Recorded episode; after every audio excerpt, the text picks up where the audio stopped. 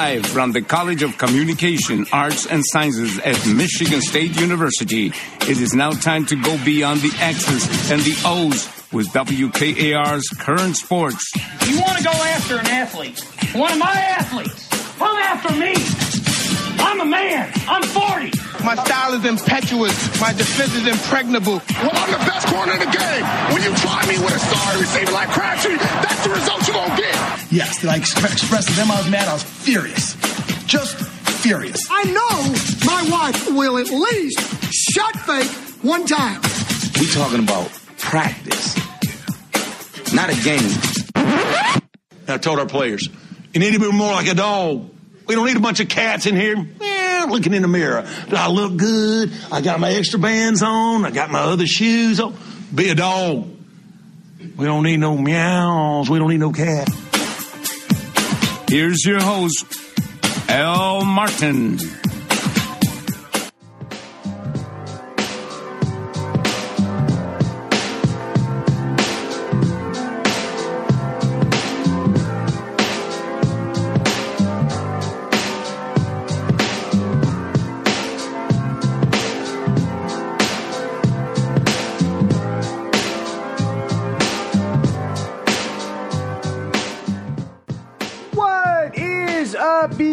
Beautiful people? Welcome to this Tuesday, June 22nd, 2021 edition of WKAR's Current Sports. I am your host, Al Martin. I hope all is well out there. You know, it's a bit of a chilly week here in East Lansing, isn't it? It really is. You know, and, and I think across Michigan, period. I don't know what's going on, but, you know, we had a lot of rain yesterday. Temperatures were like in the high 60s, low 70s. Uh, same thing today. We're, we're going to get up to the 70s, but you know we're, we're not seeing like 80 degree or 90 degree weather. A little bit weird. Um, I actually have my little heater going uh, this morning as I record today's show. But um, yeah, you know it's almost like you can throw on a hoodie today because temperatures for the most part are going to stay in like the 60s all day. So a little touch of fall feels like a you know fall outside, like football weather, right? Man, I love football weather, so I can't complain too much. But still, you know, we don't get much. We don't get many days of summer, so I want to see those temps go up a little bit. But hey, regardless, those listening right now, you're alive. You have breath in your lungs. Let's all be grateful. And hey, the sun is out at least. All right. So on today's show, a few things I want to address before I roll in. I've got a throwback, a throwback Tuesday um, uh, interview I want to roll in today, and uh, there are a few things I want to address before I get to that interview, which will be when I sat down with Tori Franklin, formerly of the Michigan State track and field team she set so many records while she was an athlete for that program here in East Lansing. And now she's an Olympian, folks. Now Tori Franklin will be taking her talents to the grandest stage when it comes to international competition, the Tokyo Olympics, which will take place in Japan from July 23rd to August 8th and it will include Tori Franklin, who will be trying to bring home the gold in the triple jump. Amazing stuff. Um, she'll be making her first appearance in the Olympics. She finished second place at 14.36 meters um, during the uh, the Olympic qualifiers over the weekend uh, out in uh, uh, Eugene, Oregon at historic Hayward Field. She put on a show, as she usually does. And if you follow Tori Franklin on her social media page, you know, ever since she um, you know graduated from Michigan State University, she has been working toward this goal. She's been racking up sponsorships in the hopes of making her Olympic dreams come true, and now she has done that. So I thought it would be pretty cool just to take a look back uh, at a time when I had Tori on uh, just before she walked across the stage and got her Michigan State degree as she kind of reflected on her career at Michigan State. So we'll have that throwback chat with Olympian, that's pretty cool, Olympian Tori Franklin uh, later on this hour, okay? You don't want to miss that. Um, but there are a few things I, I, need to address before we get to that. Uh, primarily, the NBA draft lottery, folks, is tonight. Yes, tonight is the night. And, you know, for Detroit Pistons fans out there like me, you know, we got a little bit of hope. A little bit of hope. And, I, and I'll break down the numbers, um, you know, in just a second as, as it pertains to what are the chances, what are the odds – that we can pull off a miracle and land the number one overall pick in this year's NBA draft. All right.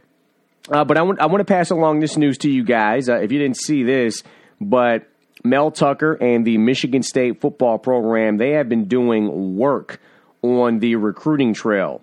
They have gotten a pledge from three star wide receiver Jaron Glover. He's a part of the 2022 class. Uh, he's a wide receiver down in Florida. Also, a few more that I saw. Uh, Michigan State has also earned a commitment from three star tight end Michael Masunas, who is a tight end, uh, three star prospect from Chandler, Arizona. And there was one more. Yes, there's one more uh, 2022 offensive lineman Braden Miller, who is a three star offensive lineman from Colorado. So, Michigan State football right now is steadily building its 2022 recruiting class as they as as now Mel continues to go out there and try and get pieces that fit his mold of, of what he wants to see uh, this program turn into. You know, get him from the Dantonio era because there are still Dantonio era players on this squad. But again, that's why I say you can't really judge Mel Tucker fully until about maybe like three or four years in when he has his guys on that roster. When he can put together this team the way he wants to, recruits the players that he wants to put them in, in, in position to start, and then we can see really what, what Mel can do. So, um, but but awesome, awesome stuff. I also want to mention, uh, going briefly back to the Olympics, that uh, East Lansing grads, um, uh, Manson and Patterson, have uh, uh, they, they have earned bids also to compete in the Tokyo Olympic Games. Taylor Manson and Kentre Patterson, they are 2017 graduates of East Lansing High School and you know uh, now they'll they'll be heading to the Olympics. I mean, how cool is that? How cool is that? We got a lot. We have a lot of local flavor that will be um, competing over in Tokyo. And you know, I, and I mentioned Tori. I also want to mention that um, you know, uh, formerly uh, O'Connor, but Leah Phelan, uh, arguably the most decorated track and field athlete um, ever in Michigan State history. She'll also uh, she'll she'll be competing in in the in the trials this week. Uh, also, Tim um, Ehrhardt is also competing in the trials this week, so they they also still have a chance to make the Tokyo Olympic team. So uh, Fallon finished uh, in second place again, formerly Leah O'Connor, but now it's Leah Phelan, um, not Fallon, Phelan. Um, you know, she got married. Congratulations to uh, to Leah. She finished second um, in the 3,000 meter steeplechase over the weekend, advanced to the finals, which will be held this Thursday. So we'll see if she can, um, and that will be at, at night, 11:47 p.m. Thursday night, 11:47 p.m. We'll see if Leah Phelan can move on and become um, yet another Spartan who will compete in Tokyo. And when it comes to Tim Ehrhardt, he's competing in the men's decathlon. Uh, he finished 11th place in the decathlon, so it's going to be really tough for him to. Um, I don't know. Maybe that. Yeah, I think that may have eliminated him from actually uh, making the uh, the final team, but. Uh, but still, you know, a lot of local flavor. Uh, you know, you got two East Lansing high school grads, and you know now Tori Franklin and possibly Leah Phelan moving on to compete um, in the Tokyo Olympics. So uh, awesome, awesome stuff. And then last but certainly not least, uh, you guys probably saw this story making the rounds yesterday, but Las Vegas Raiders defensive end Carl uh, Nassib. Yes, Carl Nassib of the Raiders on Monday became the first active NFL player to come out as gay. Nassib, who is 28 years old, he made the announcement on his Instagram post and you know he, he just kind of laid it out. Um, uh, you know that that hey, I'm gay. Um, I'll read the direct quote here. Quote, What's up, people? I'm at my house here in West Chester, Pennsylvania. I just want to take a quick moment to say that I'm gay. I've been meaning to do this for a while now, but I finally feel comfortable enough to get it off my chest. I really have the best life. I've got the best family, friends, and job a guy could ask for. I'm a pretty private person, so I hope you guys know that I'm really not doing this for attention. I just think that representation and visibility are so important.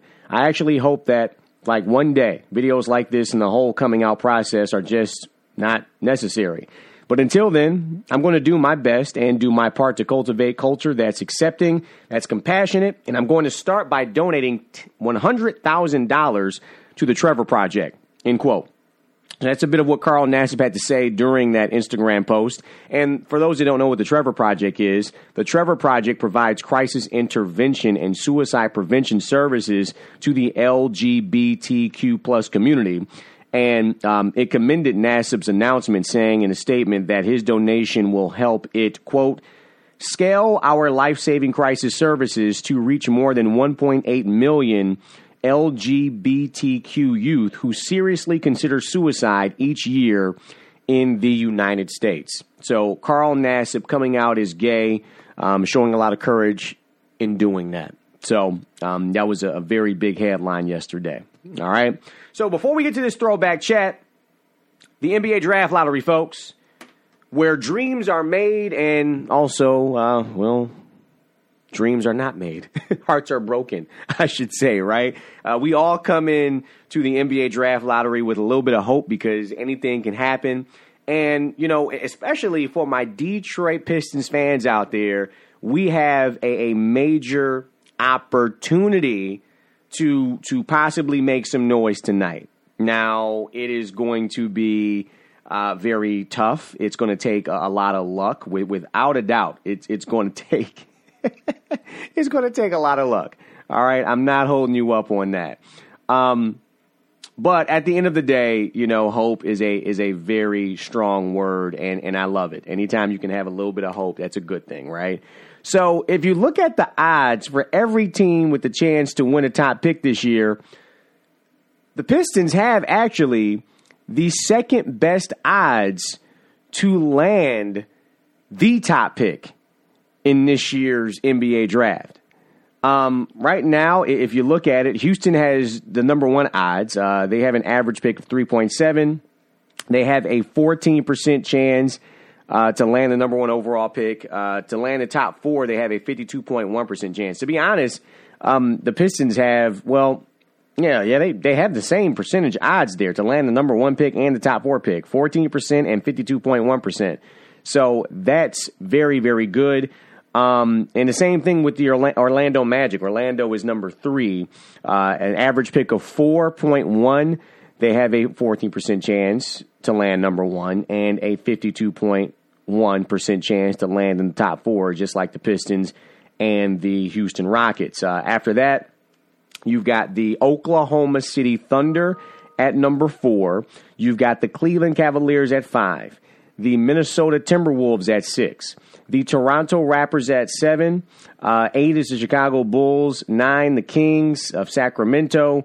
Number 10, the New Orleans Pelicans. Uh, then you have uh, the Hornets at 11, the Spurs at 12, the Pacers at 13, the Warriors at 14. And who cares about everybody else? But again, those those top 14 teams have a, a, a, big opportunity to possibly make some noise tonight. Okay, and, you know, the show is always interesting. You know, tonight, the Clippers and Suns game two will take place, and the lottery is scheduled to take place right before that game at 8.30 p.m. on ESPN. And it's, it's really a spectacle. It really is. You know, you have all of these representatives from these 14 lottery teams. Um, uh, and, and these representatives come from from management, uh, are maybe former players, maybe current players. Uh, it's it's awesome to see because it, it really does become uh, a spectacle. It, it, really does, and they bring these these good luck items, and it's awesome. So when it comes to the the fourteen representatives, check this. Hakeem the Dream Olajuwon will be representing the Rockets tonight. You know, he's a Rockets legend, won championships back in the 90s for uh, for that team. For the Pistons, Big Ben Wallace. How about that? That's right. Fear the fro, baby. Uh, that's that's when I really fell in love with the Detroit Pistons, you know, as a as an 11, 12, 13, 14 year old. You know, when I was 14, they won that 04 championship beating Kobe and uh, Gary Payton, Shaquille O'Neal, uh, Karl Malone in that in that NBA Finals in which the Pistons were heavy underdogs, but it was a gentleman's sweep as as the as the Pistons won in five games. Um, but uh, but yeah, Ben Wallace, uh, part of those going to work Pistons, he will be the rep for the Pistons tonight. I'm excited about that. Ben is a staple of the Pistons organization, so hopefully he brings a lot of good luck with that. Uh, you have Jeff Weltman representing the Magic, Nazr Mohammed representing the Thunder, uh, Koby Altman, um, he's representing the Cavs, Anthony Edwards representing the Timberwolves, Fred Van VanVleet representing the Raptors, uh, Marc Eversley representing the Bulls, Monte McNair representing the Kings, Swin Cash. Remember Swin Cash? Used to ball out for the Detroit Shock. Remember when Detroit had a WNBA team that was pretty dominant back in the day? You remember that? Remember those days? Cheryl Ford, Deanna Nolan, Swin Cash. Man, I actually, when I was young and, and you know, uh, they had the, uh, the, the Detroit Shock doing their thing uh, at the same time as the Detroit Pistons, and Bill Laimbeer was a very good WNBA coach. He was the coach of those squads back in the day. I believe Rick Mahorn was on the assistant coaching staff. Correct me if I'm wrong, but I believe that was true. Um, so you had the bad boys flavor on that squad as well. But yeah, Swin Cash was that deal. She was one of my favorite players in the WNBA during that time.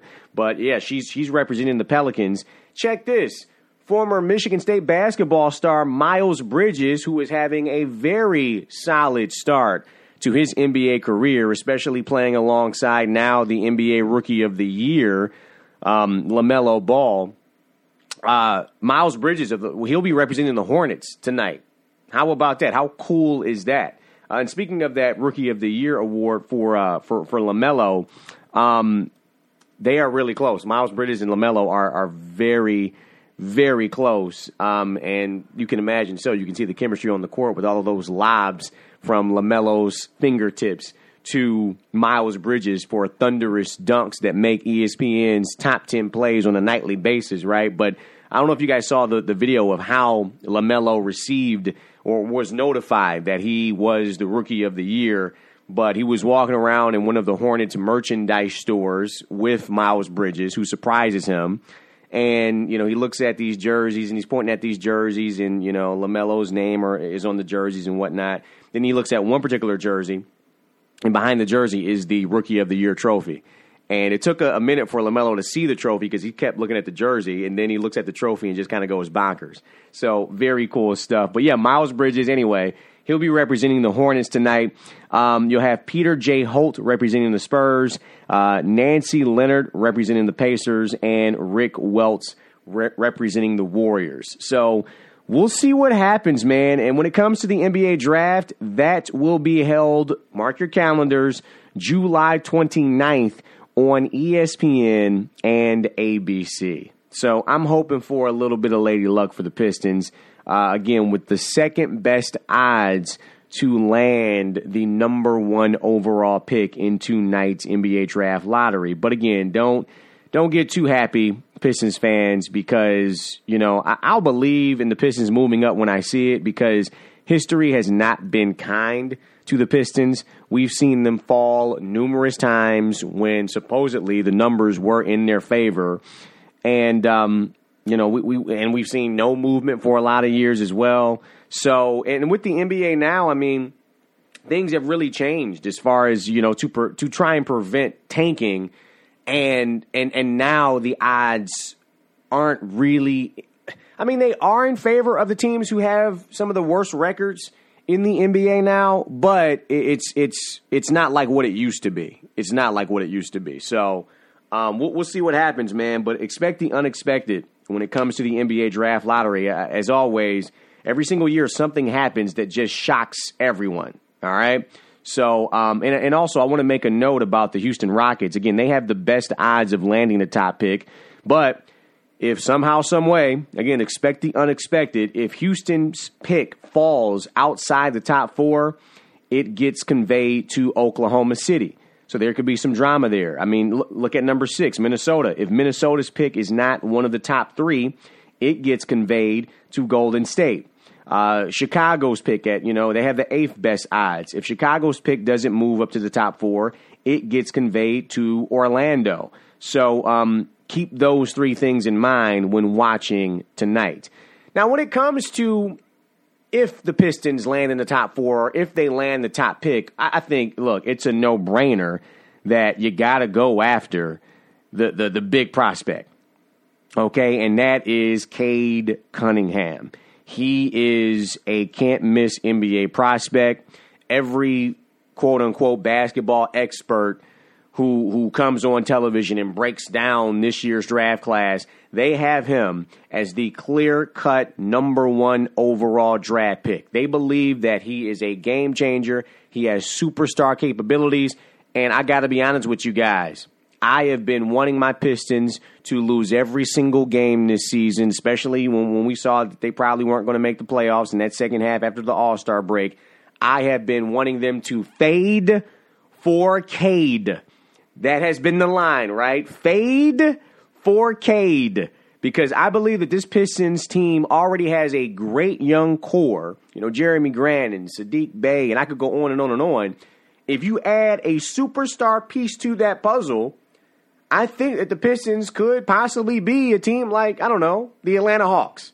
You know, a team that, that becomes a, a five, six seed who can make some noise next year in the NBA. I really do believe that. They just need a superstar. The Pistons don't have a superstar. And don't even get me started on how, if you look at this year's NBA playoffs and you look at players like a Reggie Jackson, you look at players like a, a Blake Griffin, you look at a player like uh, an Andre Drummond. I mean, these dudes it's like you, you you put on a Pistons jersey and a curse came over you. They weren't balling like that in Detroit. And you can say, well, Al, it's because of the system. They don't have to be the guy over there out in LA, out there in Brooklyn, uh, out there, you know, also, you know, Reggie Jackson is with the, the Clippers and uh, Andre is with the Lakers, so LA, right? So they don't have to be the guys over there. But still, if you just look at the effort from those guys, we didn't see that kind of effort on a nightly basis when they had a Detroit Pistons jersey on. So don't give me that crap, all right? I want guys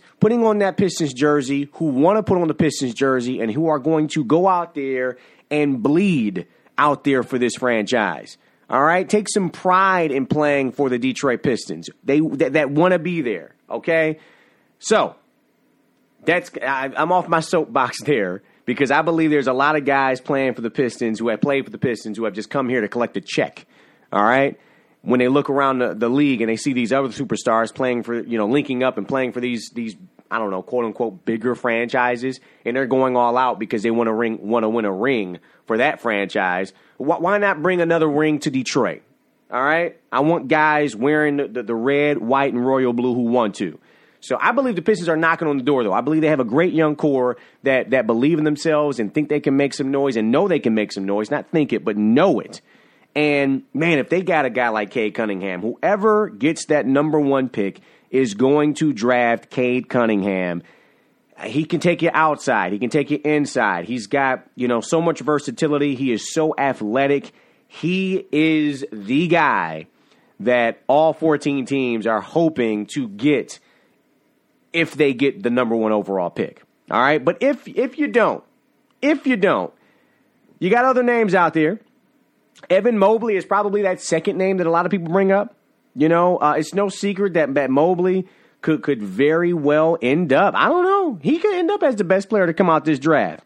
You know, once his body fills out, you know, Evan Mobley is is is a great great prospect as well. You know, he could use a, a, a more physical big alongside him early on giving his rebounding struggles and his slight build, but there's a lot of potential for him. A lot of potential. Uh, Jalen Green, he has made, he has no shortage of, of fans in NBA front offices, okay? Uh, there's an argument that he has the most star potential in this draft. One NBA exec actually said that Green has a chance to be, quote, a 10 time All Star and 25 point per game uh, score once he settles into the NBA game. once he settles into professional basketball. Isn't that something? So you got other guys. I mean, Cade is the clear number one, but there are other guys here. Uh, uh, Jalen Suggs. You know, uh, uh, many prospects believe that he is a, a quote unquote culture changer who brings toughness and a winning mentality wherever he goes. Um, and some coaches and staff who have been around him say that he's the most competitive player they've ever coached. Love hearing that. How about Jonathan Kuminga? Kuminga is the most physically ready, probably of the top five. Uh, he's got the ideal tools for a, a, a two way wing in today's NBA. And uh, Kuminga is the only one that an NBA coach could comfortably ask to, to really slow down elite scorers, you know, in, in the league, really, because uh, he's he's physically ready. So those are just a few names. So I, I want to give my, my fellow Pistons fans out there a little bit of hope. If if you don't land number one and you land in the top four, you could still draft a prospect who can come right in and make an immediate impact on this young squad. Guys like Evan Mobley, Jalen Green, Jalen Suggs, Jonathan Kuminga. I got a few others, and I'll probably get to those sometime next month as we get closer and closer to NBA draft day. All right? And then who knows? You know, who who knows what happens in, in the NBA offseason? We all we we all know. I mean, the, the NBA offseason is the wild, wild west, man. Anything can happen. And, and I and I think that Troy Weaver is such a great basketball mind. Uh, Troy Weaver, the, the current general manager of the Pistons. And and I've I've loved every move that he has made with this franchise thus far. I believe that Troy Weaver can come in and and, and continue to do some special things in this offseason, and, and we may, I don't know. You know, and, and I heard this debate going around on, on, in, on, in Twitter circles yesterday, and I had a little bit of a, of a debate with my homie yesterday about it. But you know, the whole Ben Simmons hate that that that uh, is going around now in the NBA. And look, I, I totally I get it, man. Ben Simmons is before the the the Hawks and Philly series, before Atlanta and Philly went at it in the Eastern Conference semis. I had been watching Ben very closely in the second half of the NBA year, and I just was sitting there saying, this dude is just an utter disappointment. He has so much talent in the world, but Ben Simmons doesn't work hard. He doesn't put in the time in the gym. He's lazy. He just is happy with being just an average star in the league. He's just happy with that. He does not put the work in, and I and honestly, I see Ben Simmons more in the tabloids than I do eh, eh, eh, on on you know NBA headlines for going off in a game. You know, who is Ben Simmons dating now? I'm seeing that. I'm seeing that more than than what he does on the basketball court. So you know, when you look at his pitiful numbers throughout that Eastern Conference semi series um, against the Atlanta Hawks, just how pitiful he played, especially in the fourth quarter where he took like what three shots in every fourth quarter throughout that series, and that's a series that went to a game seven. That's inexcusable, inexcusable. But I wonder if, if he was with a, with a different team. I don't know what his motivation is, but I think now that he's getting all this hate, maybe this is turning. This will turn him into a monster.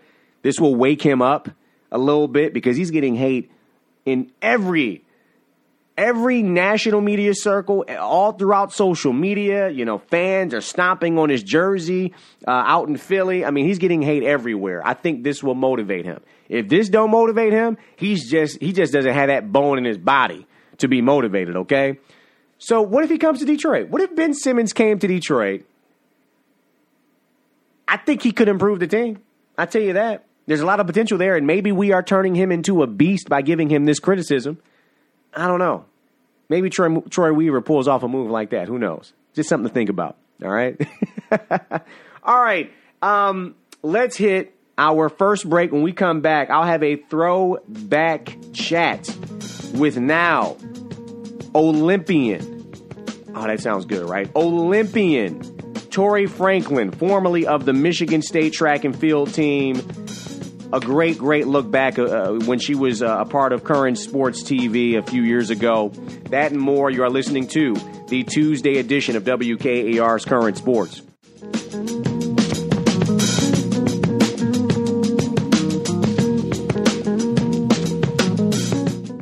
All right, welcome back to WKAR's Current Sports. I am your host, Al Martin. We have a throwback chat with now Olympian Tori Franklin, who finished second place in the triple jump at the U.S. Track and Field Olympic Trials on Sunday night at historic Hayward Field in Eugene, Oregon, qualifying for the Olympics, folks.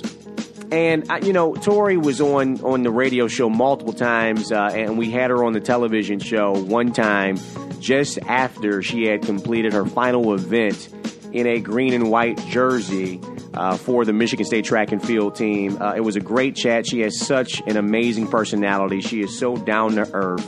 Um, and I just want to take a look back and, and kind of celebrate her uh, because becoming an Olympian is kind of a big deal. uh, enjoy this look back, folks. Well, here she is, Tori Franklin of the Michigan State track and field team. First off, Tori. Hello. Thanks so much for joining me. Oh, yeah. Don't leave me hanging me. now. Sorry. Don't leave me hanging. Okay. First off, I want to talk about this being, you know, you're done with MSU now. I mean, as far as your athletic career is concerned, Mhm. have you wrapped your head around life after Michigan State at all? And, and, and is that scary for you? Yeah, definitely. I'm in that process right now trying to figure things out because I feel like once you graduate or you're done with your um, athletic career, people are just kind of pushing you out, like, get out of here. And I'm like, wait, wait a second, you know, I'll go, just slow it down. Right. I'm not ready. right, exactly. So, and, and you actually you will, you will still be here in the area until December, um, Mhm. taking classes. You actually walked um, this past May, I believe. Right? What was that Right. that feeling like? That was so exciting. Honestly, I didn't want to do it at first. But then my mom's like, come on, your whole family will be here and it'll be fun. And it was. It was a really great time. You've had a pretty decorated career, to say the least. Um, you know, being an athlete here at Michigan State with the track and field team. But you shared with me when you actually a guest on uh, our radio show about two months or so ago Mhm. that this past season was the worst healthy season you've ever had. Why is that? yeah. It, oh goodness, it was just not good. I wasn't myself. I wasn't prepared mentally for it. Uh, physically, I was definitely prepared because I was doing all the training, but um, just a lot of things were going on at the time of the season, so it just wasn't the right time for me. How'd you push through that? What was going on? Um, I pushed through it with my friends and family and prayer and such, and uh, eventually I was able to get. I made it to the NCAA track meet in Oregon, and I was able to compete the best that I had in my entire season um, there. So that was great. the mental part of athletics in general. I mean, not just track and field. I mean, you can equate this to football, basketball. Mhm. Mentally, you have to be all there Yes. to make sure that you go out there and put forth your best performance. Mm-hmm. How, with those distractions that you that you talk about, how did you put that on the back burner to say, okay, I'm going to put all that behind me and just go out there and compete? hmm Um, well, really, you have to remember why you do it. And I, I guess I forgot that. And I, I do track because I love it and because it's fun and it's going to be able to take me places in the future. And so I just really had to just forget everything else, just go. Woosah. yeah. Why did you start track and field? Take us there.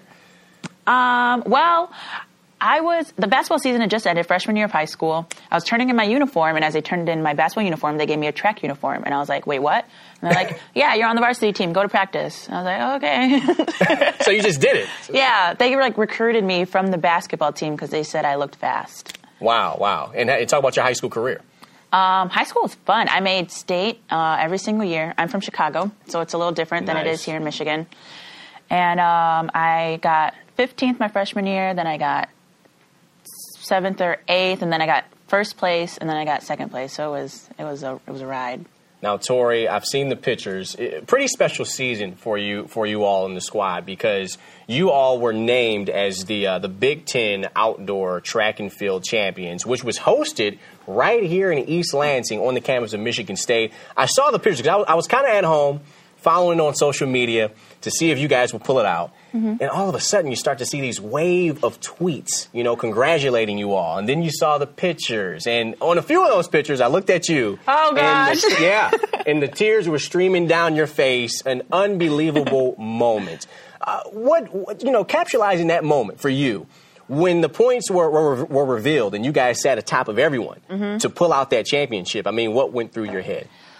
It was a lot. It was so exciting because it was the first time our team had ever won in 33 years, and uh, every single year I've ever been my four years, uh, we've always placed like fifth place, sixth place. You know, never quite up there. And just for some reason, like our whole team, our mentality was just like awesome this year, and we prepared for it. We knew this is what we wanted to do as a team. We had meetings and poster parties and stuff like that, and we just did it. So it's all about chemistry, right? That's what it all comes down to as well. Mm-hmm. Yep. What was it like competing um, under the tutelage of, of course, Walt Drenth, the director of Mm-hmm. cross country and track and field here at Michigan State? He's awesome. He's pretty cool. Uh, That's all. He's awesome. Come on, elaborate on that. yeah. Um, well, he's really motivating and inspiring to the team. He holds like um, obviously we have our team meetings and things, but he goes like more in depth of trying to get us to recognize our full potential and making sure we all know that that's that's a legitimate thing to win Big Tens, and he really did that. He really like led the way for that to happen. Uh, what a, what a season it was for uh, for for that respective squad. Now, again, Tori, your, your time competing in athletics here at Michigan State is done now, and you sort of shift that focus. You still want to compete, maybe at the Olympic level, turn pro. For for those out there like myself that don't know how that process works. What now ensues now that your career is done in order to accomplish that goal? For me personally, um, I did not receive a sponsorship right at the end of my collegiate career. So now what I have to do, um, train with my coach throughout this fall season. Um, I'm probably going to move down south where I can train throughout the whole year because we all know how winters are here. Right, exactly. And um, from there, get into meets, get my marks up, and then eventually get a sponsorship and make USA teams. And that's basically what the professionalism is. Now I've heard that a lot. I mean, getting sponsorships is a big part of this whole this whole deal. Yep. How do you go about that? Do you reach out to them? Do they reach out to you? How does that work? it can really go both ways. Um, if you're the Leah O'Connors of the team, they will find you and they will make sure it happens. Um, there's a couple other people on the team that are pr- planning to um, compete professionally that have graduated. So for us, we have to pursue them and make sure they know our potential and, and we just give them a reason to want to come find us. Gotcha. And how's that process working for you? Really good. Really good. Really I- good. she actually let, kind of let the, the news out the bag before Yeah. we took the air. We can't say it right now, but best believe we will keep you updated on how that whole thing is coming. Okay, so that's Yeah. kind of a, it's a great tease, right? All right, now Tori, being from Chicago, Illinois, what was that like for you growing up? It was awesome. Well, you know, what you mean it's the same as growing up anywhere else, Mm. except people call it Chiraq, and you're like, no, you're not going to die, you know. But um, it was fun. It was fun. Yes. right now, what, when you look at your, your, your career in track and field, I mean, what's your plan B? You ever thought about that? yes, of course. What is that? My major is in economics, but I pursue hospitality business. Okay. So I plan to go into management of hotels. Really? such, Yeah. How did that, that interest peak? Well, all my life I've always planned events like friends' parties, my parties, um, just hangouts with people from all over the place. So I realized I could go, I could do that as a profession, like event planning in hospitality. Um, but when I had my internship, I realized I am better as a leader. So management is kind of what I figured. Have you reached out to anyone to give you advice on, you know, life after athletics, life after track and field? Who were those people and what have they told you? Well, actually, I'm meeting with Judy Clark. She was a Olympian in the 1996 Atlanta Olympics, I believe. She won the the hurdles, 400 hurdles. I She was pretty good. was. Yes, yes, she was good. and um, so yeah, she's been a really good uh, motivation and just someone to look up to. She's actually yeah, the mother of one of my teammates. Oh, nice, nice. Eh, is- Have you talked to her yet? I'm going to go talk to her tomorrow again. Oh, okay, there you mm-hmm. go. Okay, so you she hasn't given you any advice just mm-hmm. yet.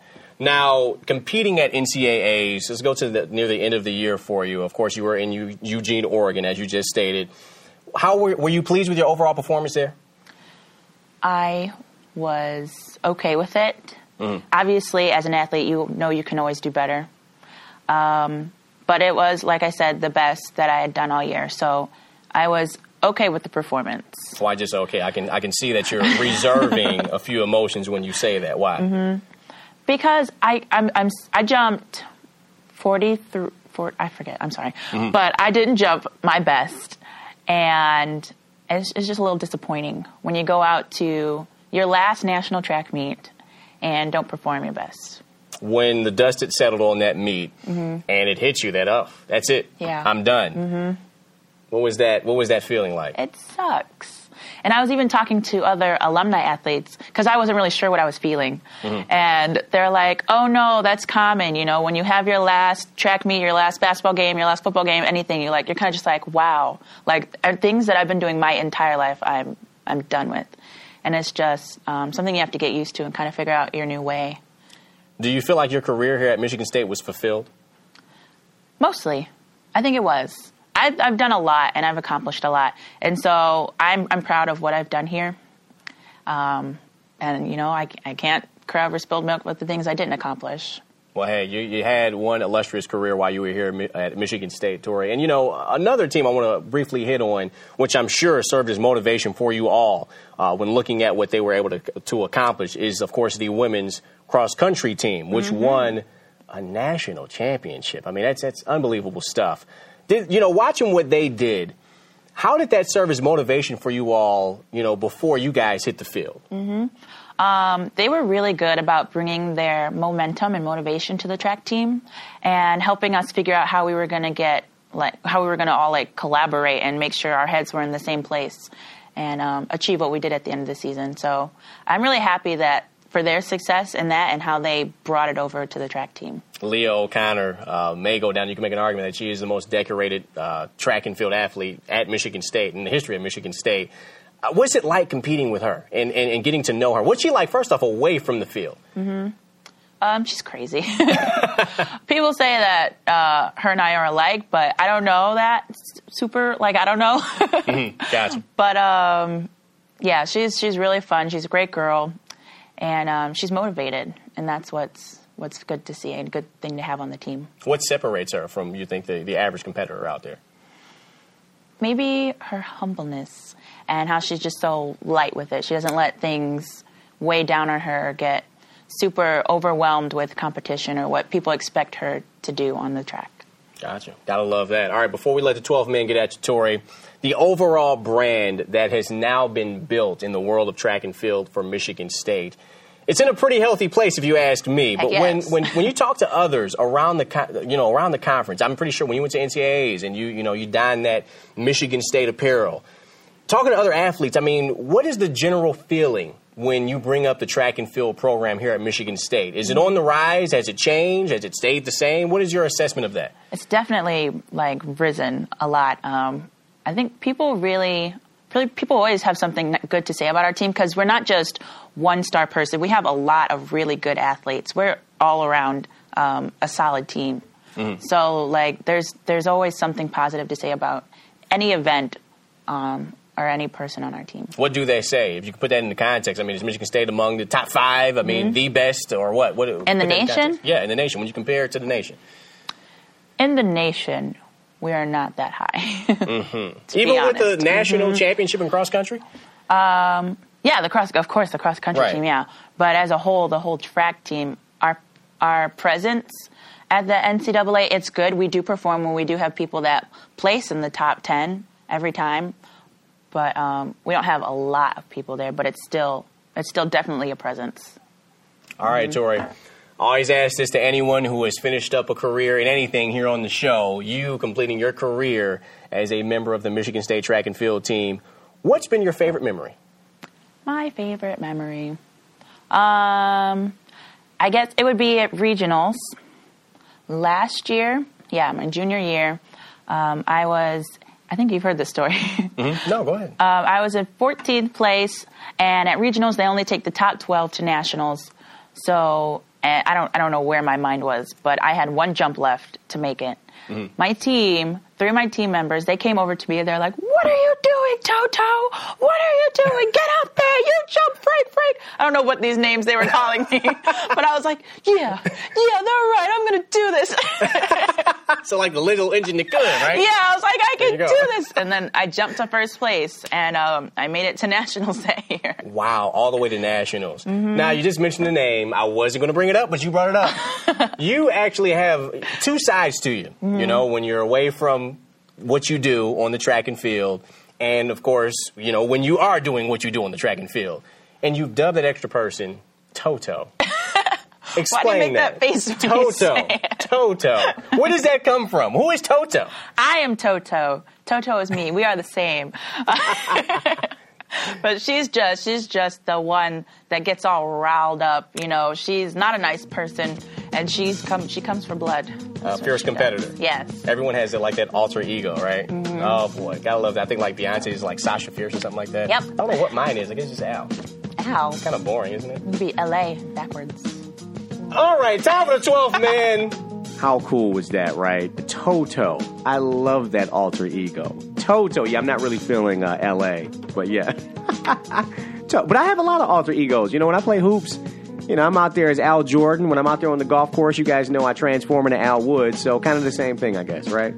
All right, let's do our final break. When we come back, uh, we'll have a special voicemail from one of our dear callers, uh, my, my guy Alex from East Lansing. And you guys know you can weigh in by simply picking up the phone and dialing 517 355 WKAR 517 355 9527. Leave us a voicemail, and you will hear your voice on the following day's current sports. We'll close it out with that phone call, folks.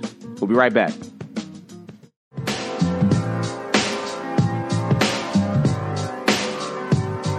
All right, welcome back to WKAR's Current Sports. Uh, to close out the show, uh, again, you guys know you can weigh in. Let your voice be heard. I love hearing from you guys. I love hearing from my guy Alex, who, who now calls in, you know, just about every single week now. I love it, man. 517 355 9527. Call us at that number. Leave us a voicemail. Uh, here is Alex weighing in on whatever is on his sports noggin. Let's hear what he has to say. Hey, Al. It's Alex from East Lansing checking in. One time for the Facebook family. You guys know who you are. Let's start with the NBA playoffs. How awesome is it that Milwaukee and Atlanta are in the Eastern Conference Finals? Can Giannis finally get it done? I'm not going to say that he can or can't, but basically I'm going to say that no, because I don't think that Mike Budenholzer has those boys as ready as Coach Nate McMillan has Trae Young and his squad ready. Coach Mac, it's disrespectful that he still has the interim coaching tag on him. So hopefully Atlanta makes that right real quick. Moving on to Phoenix and the Clippers. Man, the Clippers, they had a 36 hour lay- layover between game seven and game one. So you could potentially give game two to the Clippers, but I doubt it. They are not winning on the road. I'm going to give this one to Phoenix. And I actually am going to have Phoenix in six on that one. Shh, don't tell anybody. I'm not trying to put out my predictions too soon. Moving along. Big finish. All right. Uh, the Olympics. It's in a bubble. Olympics has always been a bubble. Uh, you're not supposed to leave the bubble because other countries do not like certain other countries' citizens. So definitely don't see COVID being a problem. Of course, it's going to pop up every now and again, but basically everybody is going to live in that bubble. Track and field. The Olympic trials, track and field has been phenomenal, especially with Alex Phoenix or Allyson Felix coming back uh, to finish second. That was great. But I do implore you, Al. You said that the Olympic trials were at the home of Nike Town, and I will definitely ask you to do a little more research. The Eugene, Oregon track and field is sacred amongst track and field athletes. Um, Steve Prefontaine. I'm just going to mention that name, and then you look it up. All right, thank you, Alex. And yeah, I, I didn't know. You know, I'm not a, a major track and field diehard. I didn't know about uh, historic Hayward Field. I, you know, when I when I hear Eugene, Oregon, I just immediately think about you know Nike, right? so uh, so thank you for that. And um, yeah, you know, when it comes to uh, you know Nate McMillan versus Mike Budenholzer, I think Nate McMillan is a better coach. I just think that don't get me wrong, Atlanta's a great team. Nobody thought that they would get they would get this far. And, and I don't know, you could look at it and say, all right, they've made it this far. Why not just go all the way to the finals at this point, right? I mean, Trae Young is playing out of his mind. But I don't know. There's just something about the Milwaukee Bucks. Uh, I think they're the more deeper team. I, I think that I don't think that uh, Atlanta has anybody that can slow down Giannis. Or Khris Middleton. And, and I think, you know, it's been a great ride, but the buck stops here. Pun intended. so I'm going with the Milwaukee Bucks in that series. And yes, I do believe that the Suns will win uh, that series against the LA Clippers as well. Uh, Suns in six, I can't argue with that. But Alex, I appreciate your brother. Thanks so much for the call. We are out of time. We'll see you same time, same place on the Wednesday Hump Day edition of WKAR's Current Sports. Be smart, be safe, and as always, be easy, people.